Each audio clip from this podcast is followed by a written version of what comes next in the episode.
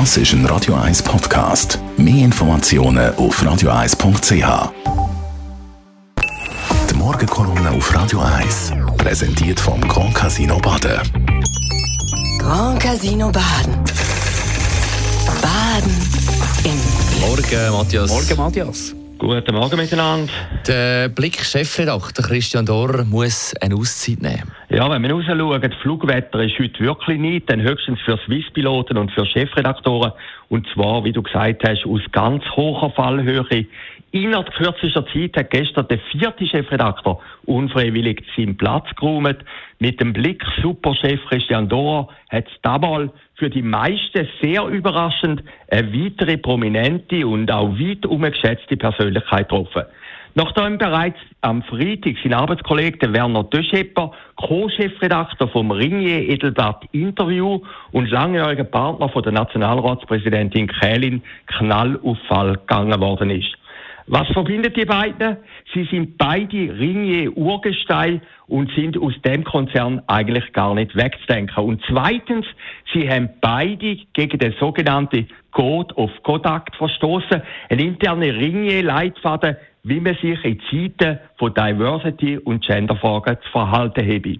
Während man beim Werner Döschepper noch die klassische Formulierung aufgrund aktueller unterschiedlicher Auffassungen als Führungspersönlichkeit verwendet hat, ist man beim Christian Dorer schon präziser gewesen. Vorwürfe von bevorzugter Behandlung einer bestimmten Mitarbeitendengruppe, so die offizielle Begründung von der Pressemeldung von Ringier. Ein wohl einzigartiges Wortgeschwurbel, wo schon fast Literatur-Nobelpreis verdächtig wäre. Auf Deutsch lautet bei beiden der Vorwurf Machtmissbrauch und übergriffiges Verhalten. Während der Werner Döschepper sofort sein Büro geräumt hat, gewährt man Christian Dorer eine Auszeit von einem halben Jahr, wo man die gegen ihn erhobenen Vorwürfe, wo nachher geschäftliches und privates zu wenig getrennt habe, untersuche. Und jetzt kommt der Clou von der Verlautbarung. Es sei nicht sicher, ob er nachher auch wieder zurückkomme, so Ringier. Auf Deutsch, bevor die Untersuchung überhaupt startet, gibt man eigentlich indirekt schon Konsequenzen von der bekannt.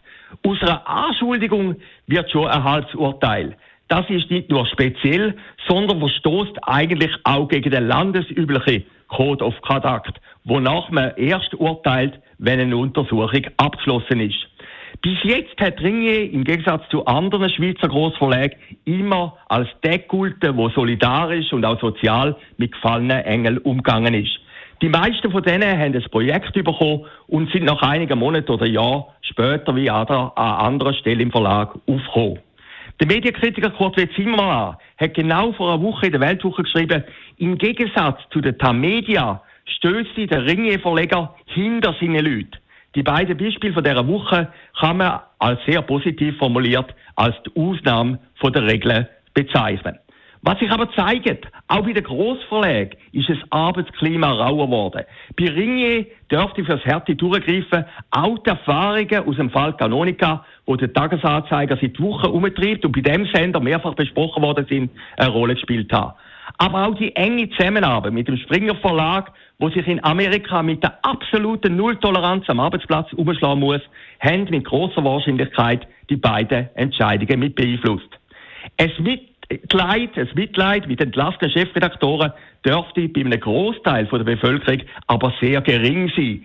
Sind es doch gerade Medien, wo bei allen anderen ständig moralische Wertmaßstäbe anlegen. Überspitzt könnte man jetzt sagen, Jetzt schlägt das Imperium für einmal zurück. Die Morgenkolumne auf Radio 1. Der Chefredakteur und Verleger von der Kommunikationszeitschrift persönlich, der Matthias Ackeret, zu hören heute Abend wieder, Marc, bei dir in der Sendung Shortlist. Namen, die wir besprechen, logisch Christian Dorr, müssen wir darüber reden, denn Roger Köppel, der Weltwochenchef und SVP-Nationalrat, tritt bei der Wahl im Herbst nicht mehr an und Valerie Dittli, die äh, Finanzselektorin vom Kanton Watt, steht in der Kritik als gebürtige Zugerin. Das ist ein Radio 1 Podcast. Mehr Informationen auf radio1.ch.